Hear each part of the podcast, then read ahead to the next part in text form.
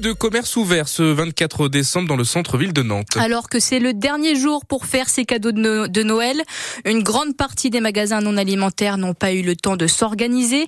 La préfecture de Loire-Atlantique a tardé à autoriser l'ouverture des commerces ce dimanche. Prévenue il y a deux semaines, Stéphanie Hannet n'a pas pu refaire ses plannings.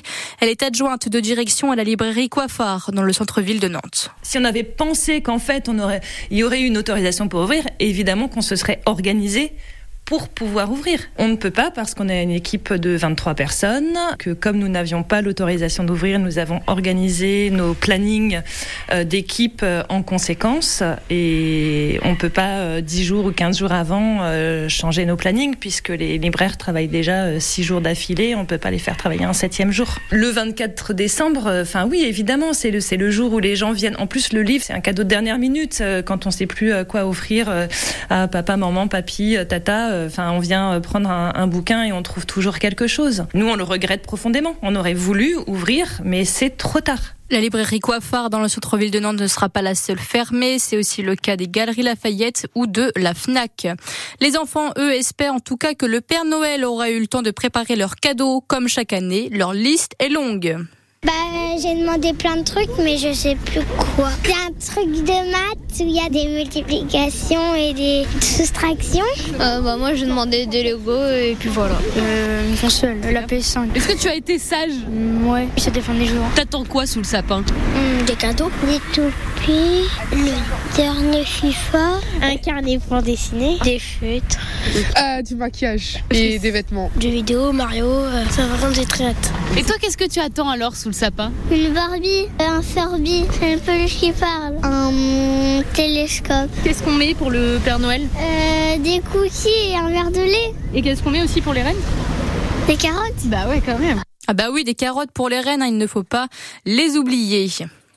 Atterrissage euh, très compliqué pour un habitant de l'île Dieu hier après-midi. Il n'arrivait pas à poser son ULM et quand il a essayé de le faire à l'aérodrome, son train d'atterrissage ne s'est pas déployé. Il a alors fait plusieurs tours dans les airs pour consommer du kérosène. Plus léger, il a finalement réussi à se poser brusquement. Il n'a pas été blessé, mais une aile et une partie du bas de l'appareil sont abîmées. Une femme de 77 ans mise en examen pour homicide involontaire à La Roche-sur-Yon. C'est l'automobiliste qui a percuté et tué une ado de 15 ans jeudi soir à la tombée de la nuit devant son lycée. La conductrice dit ne pas avoir vu la lycéenne traverser le passage piéton. Elle a été placée sous contrôle judiciaire et elle est interdite de reprendre le volant. La garde à vue continue ce matin pour les cinq hommes de 20 à 23 ans interpellés avant-hier en Meurthe-et-Moselle. Une enquête est ouverte pour association de malfaiteurs terroristes criminels.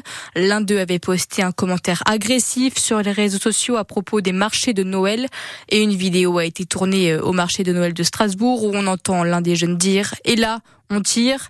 Les enquêteurs cherchent donc à déterminer s'il y avait un projet d'attentat élaboré. Une usine de nickel a explosé en Indonésie ce matin. Au moins 12 personnes sont mortes et 39 blessées.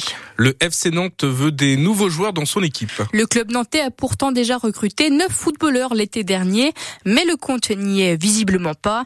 Un départ est quasiment acté et au moins deux arrivées sont espérées, Florian Cazola. Le coup de pression de Jocelyn Grouvenec n'est pas passé inaperçu dans le vestiaire visiteur à Lyon mercredi soir. L'entraîneur nantais ne voit que deux moyens de relever la tête. Le premier levier, c'est de continuer à bosser. Euh, le groupe bosse bien, je le dis, mais c'est pas suffisant, donc il faut continuer à bosser. Et puis, euh, il y a un mercato, il va falloir euh, qu'on soit malin et intelligent pour euh, voilà, venir renforcer le groupe euh, dès le début de la deuxième partie de saison. Les Canaries comptent sur un voire deux renforts en attaque, peut-être un supplémentaire au milieu en fonction des opportunités, histoire de pallier les absences des Africains et développer un jeu un peu moins stérile et stéréotypé que ces dernières semaines. Il faut faire bouger les lignes, j'ai déjà prévenu tout le monde que dès la reprise ce sera mode combat. Le groupe a besoin d'être secoué, ajoute Jocelyn Gourvenec, et il compte sur des joueurs étiquetés Ligue 1 ou qui connaissent à minima le foot européen, à contrario d'Adson.